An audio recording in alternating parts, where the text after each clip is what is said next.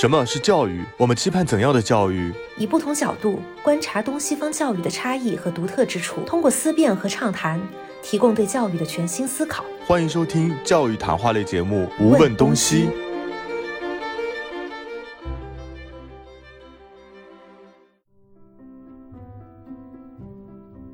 嗨，各位听众朋友们，大家好，欢迎再一次来到本期的《无问东西》。在这一期的节目当中啊，我们主要是想要和大家聊一聊关于阅读啊，以及这个阅读能力的培养啊，包括在这个民办学校当中，哎，这个阅读是如何提升的这样的一系列的话题。那么提到阅读的话呢，相信很多的家长或者老师啊，第一印象会蹦出说，在学校里面有图书馆这样一个很好的环境。那图书馆里面的。学生究竟是如何去提升他们的这个阅读能力，或者说在不同学校当中的话，图书馆又是扮演着怎样的一个角色？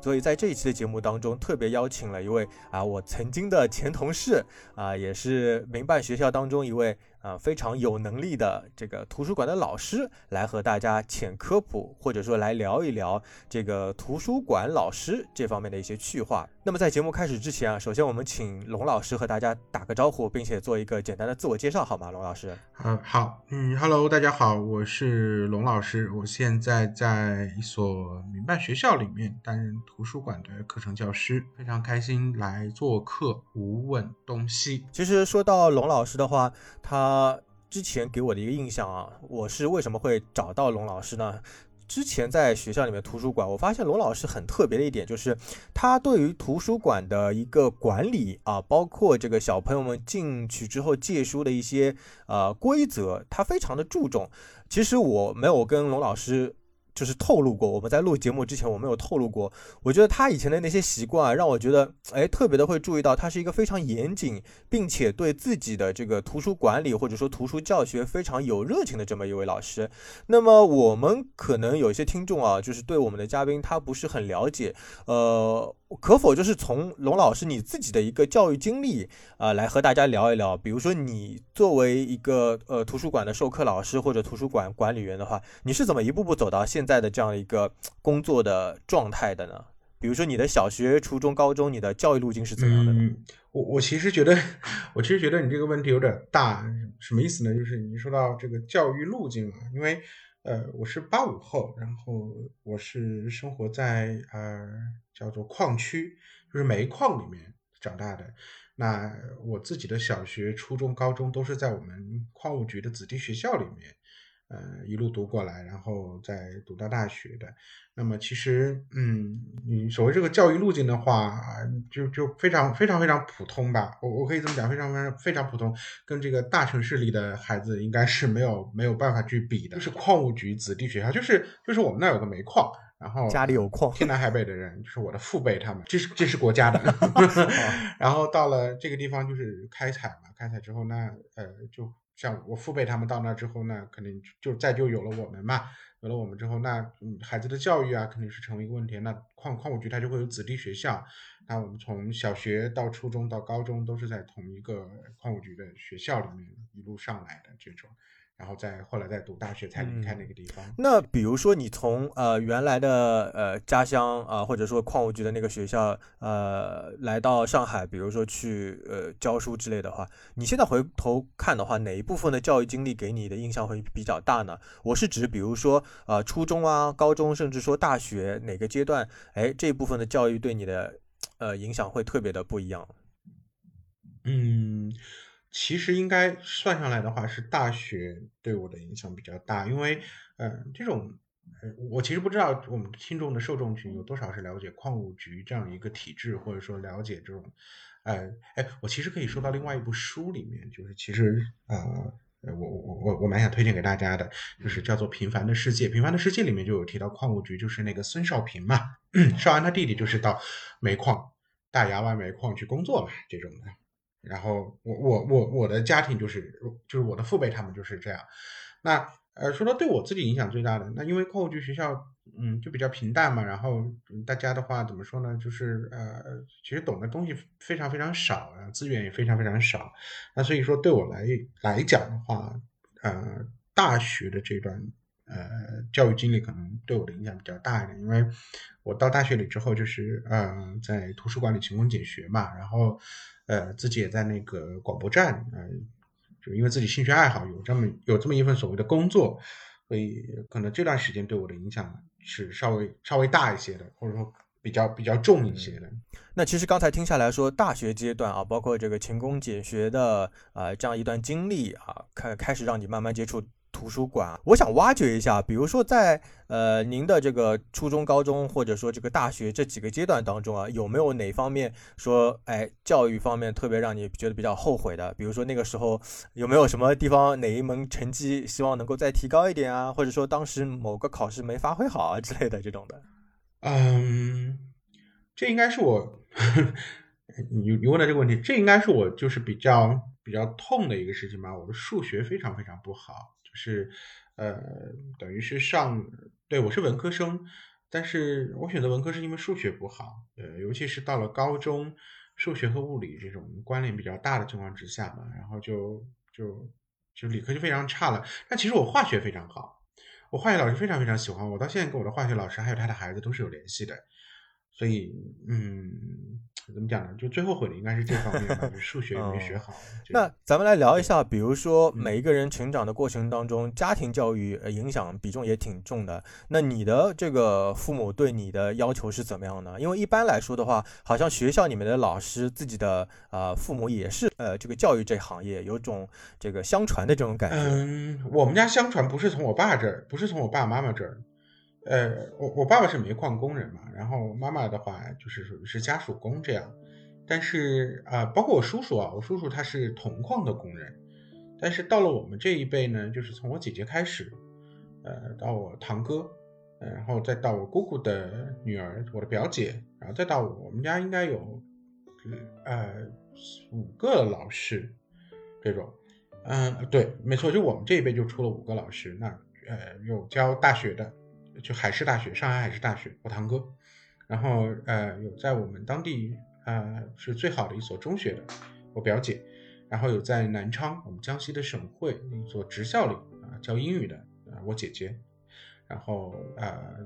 包括我妹妹，有小姑姑的女儿，她也是啊教呃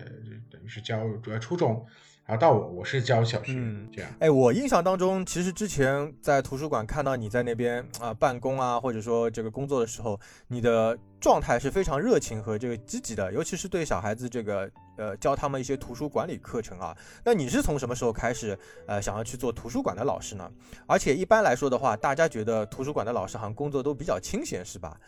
我先纠正最后一个说法，就是。相信我，图书馆老师真的不清闲，所有人都是这样的。就是我到任何的学校去，大家的图书馆的，包括是呃，包括那个上图和那个是少年儿童图书馆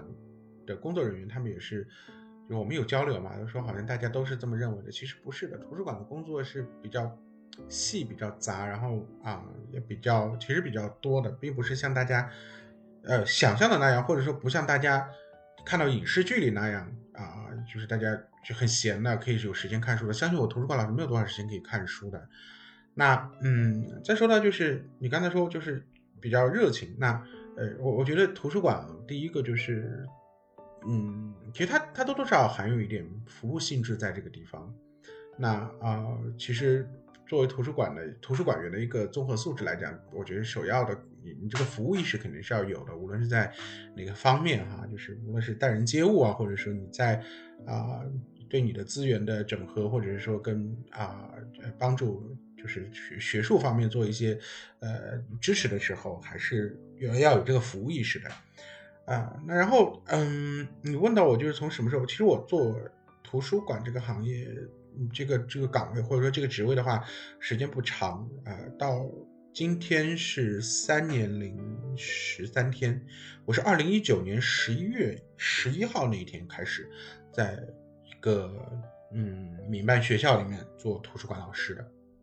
对我之前是语文老师就是我们之之前共事的那个学哦，校哦不是不是不是不是不是的不是的，哦在在之前对会有一个有一个更好的学校，但是因为那个是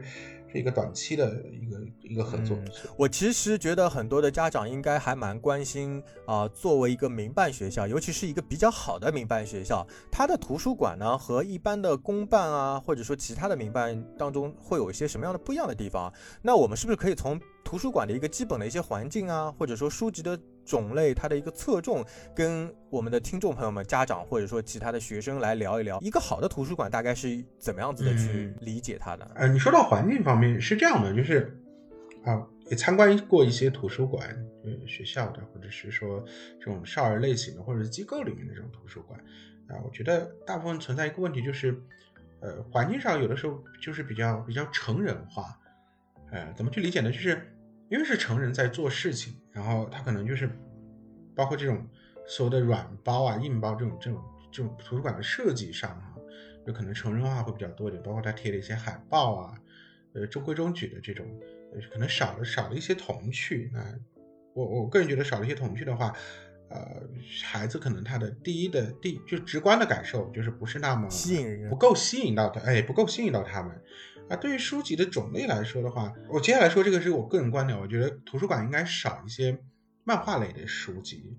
嗯，就是怎么讲，多一些探究型的，或者说多一些这种能够帮助孩子，就是呃引导他们去往一个一个一个有兴趣的方向去阅读的这样一个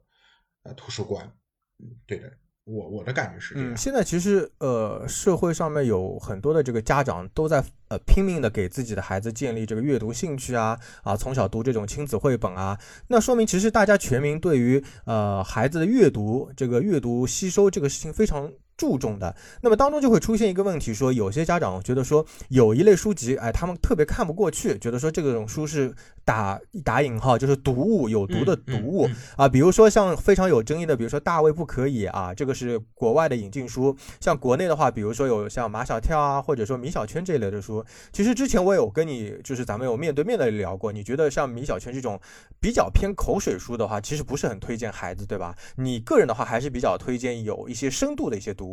那你刚才说到的有引导性的这种读物是怎么样类型的一些书籍呢？我我是这么认为的，啊，就是你首先我我个人认为你胆子比较大，你敢直接把这个名字说出来，我我是比较怂的，不太敢在公开场合说这些名字的。那既然你说的，而且，咱们节目没有那么热门，你我放心。我我仍然说这是代表我个人观点，我个真的认为米小圈、马小跳这种书籍，因为因为因为这个作者他其实已经已经不是单纯的一个作者，他是一个商人，他要为了赚钱。当然这部分我理解啊，因为我认认识一些作家。呃，包括我自己的偶像，呃，这他他也会有陷入到这种僵局当中，就是呃，这书如何卖座跟书的内容，可能他要做一个取舍。那，嗯，我我其实觉得这种口所谓口水书也好，或或者说轻松的书也好，因为孩子读起来他比较轻松嘛，就是不用过脑子嘛，就就像包括学校的那个学生来图书馆看书的时候，可能，就只到这一个书架上去找一些相关的书籍，那我个人其实是不太推荐的。那，嗯，你说如果要推荐什么样的书籍，或者是说，呃，要要有哪些书籍可以就是做一些探究类的或引导类的，呃，其实有很多，我真的个人个人认为有很多，就是因为现在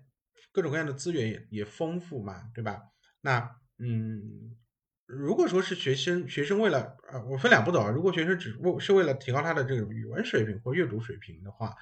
那我们完完全全可以去就是找那些已经被验证了的。好书，什么叫验证的好书？不是畅销书哈，我我我我向来不不建议我的读者去读，不是不是我的读者，不建议我的学生或者或者我的朋友去读畅销书，因为畅销书它多多少少含这种，那现在流量啊、商业这种比较比较比较重一点嘛，就是这个是一切的导向嘛。那所谓被验证好、验证了的书，就比如说四大，我举举举例子，比如说四大名著，它一定是被验证过了的嘛，对吧？千百年来啊，至少。从明朝到现在有个五六百年了吧，对不对？明清小说嘛，对？到现在五六百年了，五百年了，已经被验证了的书，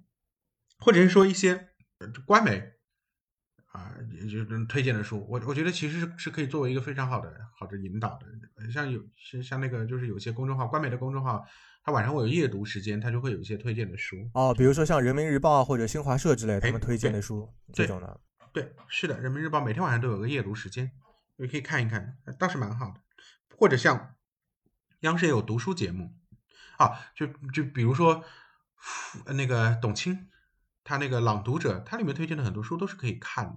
嗯，哎，我其实就这个问题，我也个人上有一些困惑。比如说像刚才咱们说到的米小圈，呃，我其实蛮赞同你说的这种米小圈是有点口水类型的，包括里面有一些的情节啊，作为家长来说，确实有点看不过去啊，或者说有点不太能接受。但是小孩子他确实很有兴趣，然后他看的也很津津乐道，他会去回头来跟你聊一些这个所谓书籍里面的一些内容啊。那么不是有一种说法说我们要去呃遵从孩子的这个阅读的兴趣，对吧？不要给他太多的设限啊、就是他喜欢看，能够看了之后跟你聊就好。那也有部分的家长会这样子想，你怎么看这个观点呢？我个人认为，不要去过不要去过多干涉，不等于不要干涉。对对，这个度是如何吧？我我我，你看 OK 啊，你不是完全陷入到这种书里面去，就是因为我看太多孩子他们到图书馆来，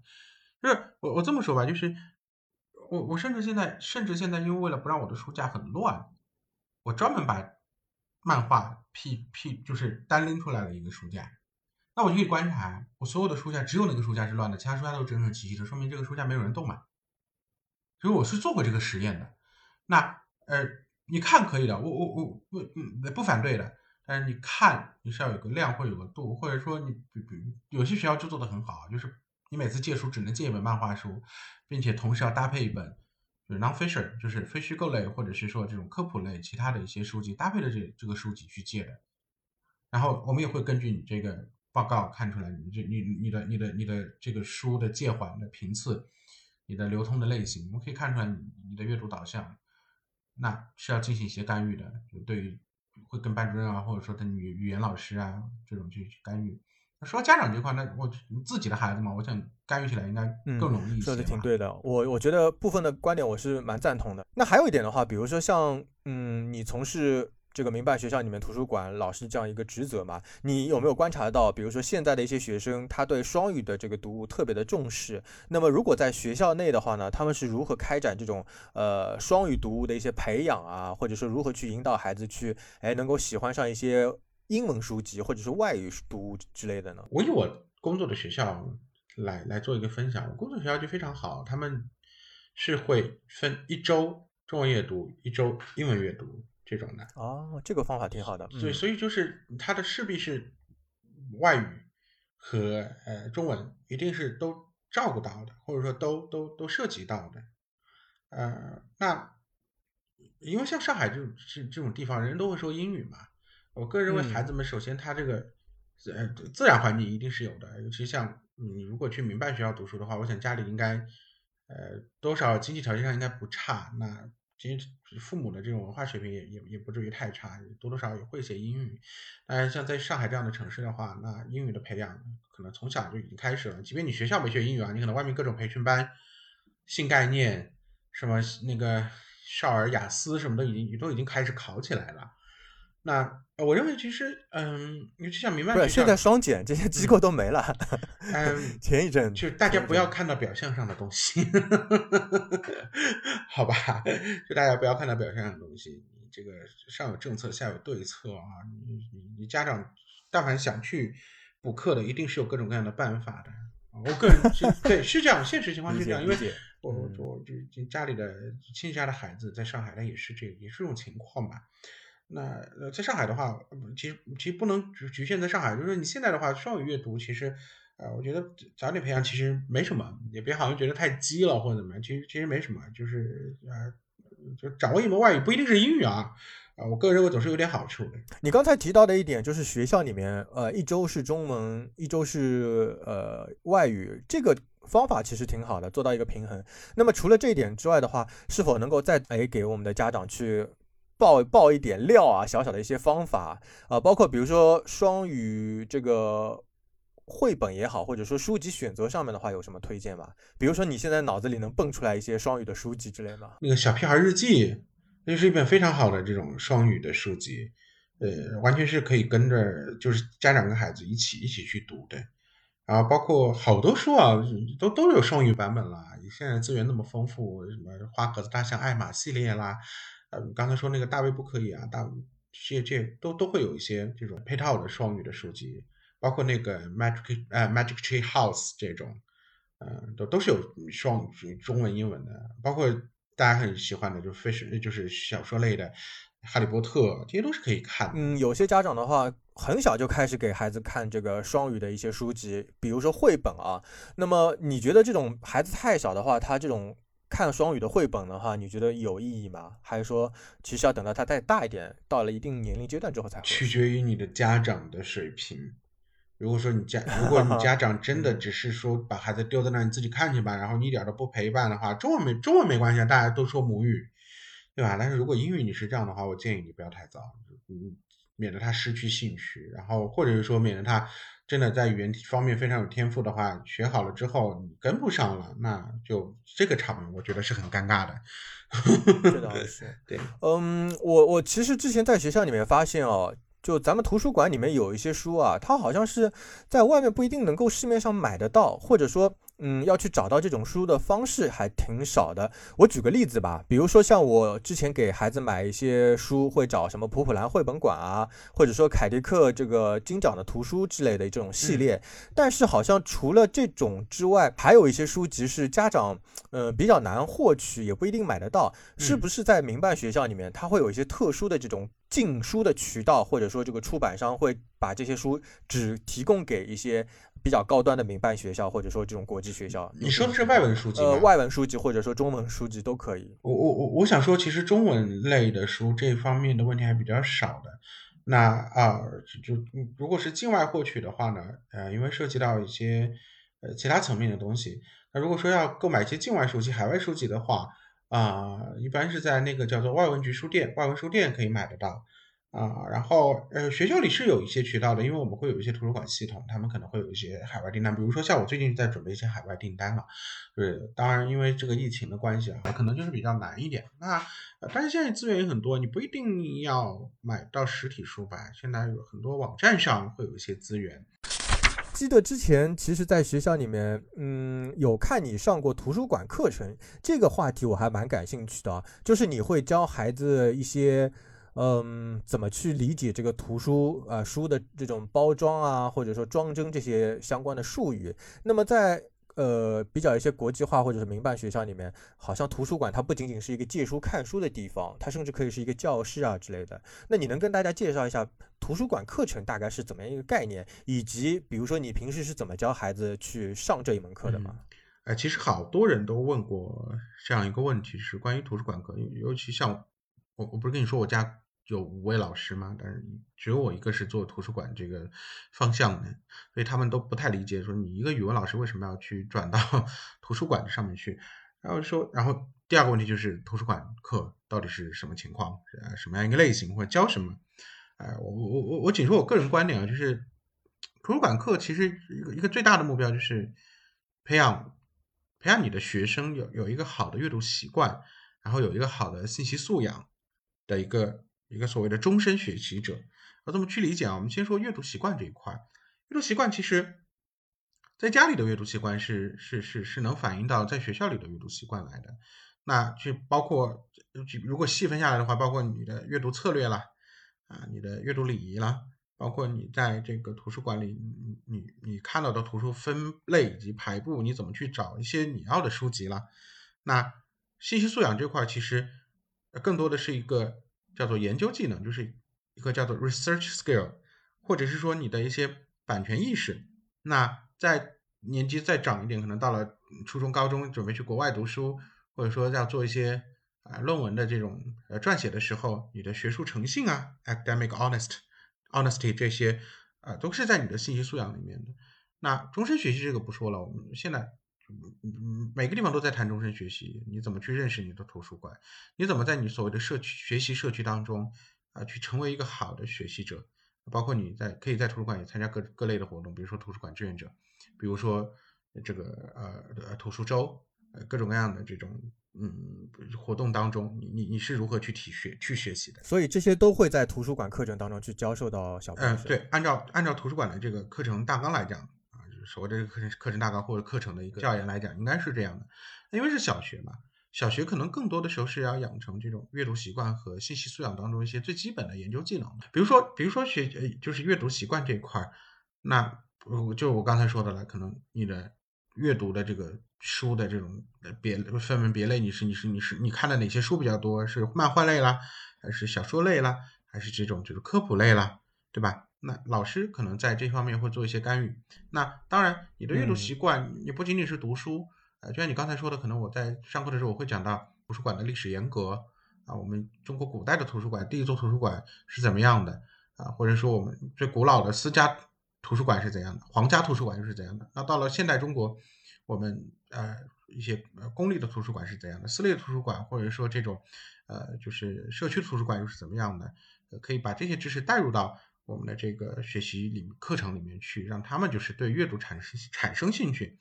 那包括书籍是怎么做做出来的，书籍不同的形态啊，这种呃先秦时期啊，到了后面呃东汉之后，因为有纸张了，我们的呃书又是什么形态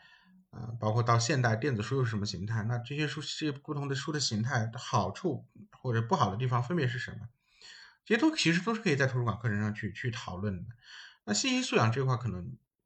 因为对小学来说的话，就是啊最基本的一个 research 的一个一个能力，去就去研究，就是怎么去在图书馆找到你想要的资源的能力。那当然这个时候更多讲的是图书馆系统该如何使用。比如说我在图书馆电脑里，系统电脑里我搜到这本书啊，我可以看它的所书号。或看它的这个就是呃分类号，我怎么去找到这本书，在哪个书架上去找到这本书？虽然说现在很多图书馆已经非常智能了，它会直接告诉你在 A 区第一排书架的第六本这种的，但是呃外面不离其中吧，原理我觉得还是要先了解清楚的哈。嗯，通过你刚才说的图书馆课程的介绍啊，我就想到另外两个问题，第一个是。嗯，作为家长，我也蛮好奇的。就有些小朋友，他比如说趴着看书，或者说 躺着看书。那么有一些，比如说我在民办学校里面看到，呃，老师会。非常鼓励孩子以自己喜欢的方式去看书，但是的话呢，其实我个人又觉得说，看书是不是就应该养成一个比较好的习惯，就坐在那边看书？因为趴在那边看书会不会对眼睛不好？或者说你你是怎么看这些习惯的呢？这个真的就是仁者见仁，智者见智了。因为啊，你学生过来看书可能也就三十五分钟，你趴着躺着这个我都行。但是如果是在家里面的话，我还是觉得就是保持一个良好的坐姿。会比较好一些，呃，那这个因为在在学校的时间就是或者在某一节课的时间是比较短的，我干预的可能比较少，我我我去干预的会比较少一点。当然我会去提醒我说啊，你要坐直，在图书馆看书，我还是觉得怎么舒服怎么来。你说到的图书馆课程啊，咱们现在比如说在公办或者民办当中，它是否专门有这样的一个课程？它会有什么所谓的呃考试之类的，还是只是说它一个附加的一个学习的项目？考试不会有。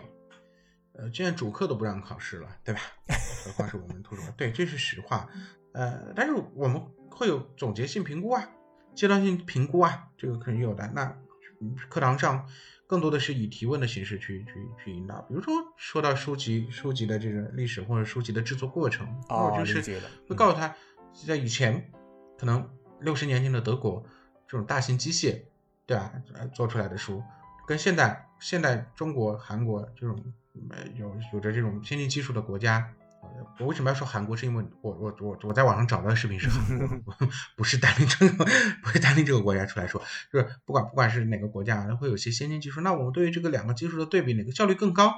啊？或者说哪个的这种嗯呃方法会更好？这种就会有一个会有探究式的引导的提问那更多的时候让学生自己去发现，那教师在旁边更多的是听他怎么说。对你刚才说到就是不同国家的一些呃信息技术的一些发展嘛，在你看来的话，这个中西方阅读的培养啊，或者说阅读能力上面的话，呃，它会有怎样的一些差异或者说共性呢？就是尤其作为一个啊民办学校的一个老师来说，你肯定多少也会接触到一些外籍的小朋友，对吧？嗯。呃，我不光接触到外籍小朋友，可能接触到外籍的教师也会比较多。我个人直观感受是，嗯，咱们国家在这方面可能稍微稍微稍微晚了一点点。当然，上海已经非常好了啊，就是啊，看书啊也比较多。那再回到我之前的那个问题，就是小学、初中、高中，我基本上是不看闲书，所谓的闲书的，对，不看闲书的。以我妈到现在，我成为一个图书馆老师了，她可能会在说，就是我回家时候我在。我有个很喜欢很喜欢的作家，我每次回家都要把他的书再看一遍，因为我每本书他都他都签了名，然后给我写那个。然后我妈每次会说你又在看他的书，这书有什么营养？就是就是这么多年他就是这样认为的。但但是这种就是外教的话，他可能就会鼓励他的孩子多来图书馆，然后包括他就是外教带孩子来图书馆的时候，更多的是能够感受到他们在做一些引导，或者说嗯他们在做一些共读的这种工作。那可能啊。呃，不是所有啊，可能有些在像我这个年龄，甚至可能比我再大一点的啊，或者说有相同生活环境的老师来说，他可能就在这方面是比较茫然，又不知道该怎么做，可能把孩子带进来就坐在那儿，我看我的书，你看你的书，就就是这样了，仅此而已了，会有这种情况出现。如果说整体来讲，就咱们可能稍微晚一点，但是我觉得，呃，共性来讲，就是大家还是鼓励。孩子们能够多阅读，因为大家都知道阅读是是一件好事情。那尤其是近几年，不是近几年，近十年，我们一直在讲所谓的文化自信嘛。那文化自信，我个人觉得阅读可能就是第一步吧。就是你首先你的量，或者说你的储备要多一些。那如果除了学科的这种课本之外的话，你会比较推荐就是哪一些呃国内国外上的一些阅读读物和大家来分享一下呢？咱们就说你你专长的这个小学阶段来说的。小学阶段，嗯，呃，所谓阅读，我的不一定是书哈，可能报刊啊、杂志啊这些会比较多。那其实，呃，很多这种，比如说，比如说我我我我，以我这个年纪了，我现在还很喜欢看《意林少年版》。嗯，我觉得，我觉得这本书就就非常好，就能够给小朋友能够就是怎么讲，呃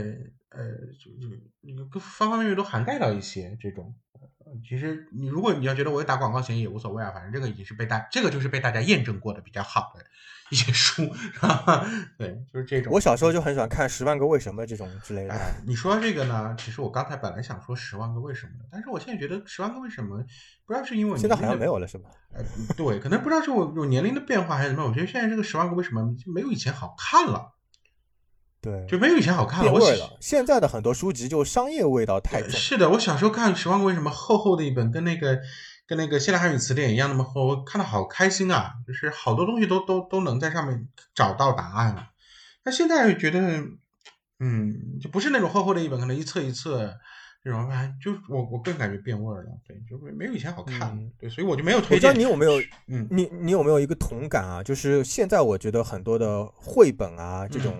尤其小学，甚至说学前阶段的这种绘本，它非常的注重教学功能，就差不多，它基本上想把一些幼小衔接的内容知识都给它埋在里面。但是我去看像国外比较好的那些绘本，甚至说日本的啊，像一些呃普普兰绘本馆推荐宫西达也啊啊，或者说像坐电车去旅行啊这种之类的，它的。嗯，学科功能性就很弱化，它基本上是说一些生活类的，这个周遭发生的事物，或者说自然啊这种东西都挺好的。那嗯，你会不会觉得说我们国内现在目前的这种绘本低幼阶段绘本，它的功利性比较强，而且你发现没有，它上面图少字密密麻麻。所以，所以普普兰绘本馆给了你多少钱？我要我我要 去无所谓，我要去问一下我认识的那个乌克兰的编辑，我一会儿就发微信问他。不是因为他们那边的书，我确实家里确实比较多一点。那那没办法，他他国外他没有小升初啊，他没有幼小衔接这回事，他也没有中考高考这回事啊，氛围不一样。他不卷，他不卷也不激啊，至至少至少美欧那边是这样，日本日本应该也很卷吧？亚洲可能这方面会比较比较严重一点。那怎么讲呢？呃，我我觉得如果是这种密密麻麻的字的话，其实是给家长增加了负担，因为你得陪着他读，不然孩子他也读不懂。尤其是这种幼儿园的、小学的一二年级的，拼音学的又不是很扎实的这种情况，所以我觉得，嗯，对啊，我我个人感受就是这样。那如果说是，呃，你让我来选择，或你让我来做一个评判的话，我我更加是愿意去孩子去读这种。启发想象的或者有趣味性的这种，当然就是这种，他可能孩子就会换一个方式来问你，他不一见的是问你字怎么读，他就问你这是什么意思什么的。可能家长在这方面的解释可能就要相相对多一些。你有没有印象当中《疯狂星期三》这本绘本你看过没有？或者说有印象吗？很有名，就是说一群青蛙慢慢的这个侵袭到一个小镇，对吧？然后它嗯上面都没有什么字，但是有很嗯多细节嗯上的一些描绘，就是纯粹是绘画，上面整本绘本上是没有字的。我就觉得哇，那个是，呃，我记得之前我们有一位嘉宾，他是从事就是幼儿方面教育的嘛，他就说好的绘本它是不分年龄的，也就是说你一个成人也能看得很入迷，然后一个孩子看了也很喜欢。就是这也是为什么那么多成年人他他还仍然喜欢看日本的动漫，是是有原因的。我我就个人觉得还是这种启发想象和趣味性的这种读物的话，会会好一些。哎，那我们这个龙老师，你再跟大家呃推荐一下自己平时喜欢的哪些中外读物？那啊，算了，我就不问你中小小学生推荐的中外读物了。我我可以做一些小学生推荐，然后中外读物的话，嗯，我我我借你的就是节目打一个广告，啊，我非常喜欢一位作家叫做秋微，秋天的秋，微笑的微，呃，我是从零四年开始就是一直在。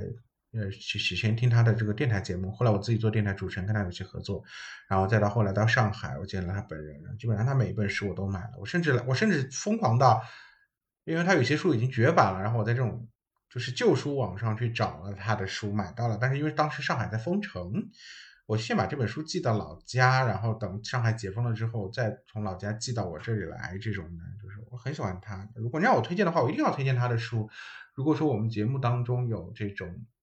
嗯，中学生的话，对他书不适合小学生读。中学生的话，包括成人的话，你们可以去看一看他的这本书，叫做《女少年》和一本叫做《再见少年》。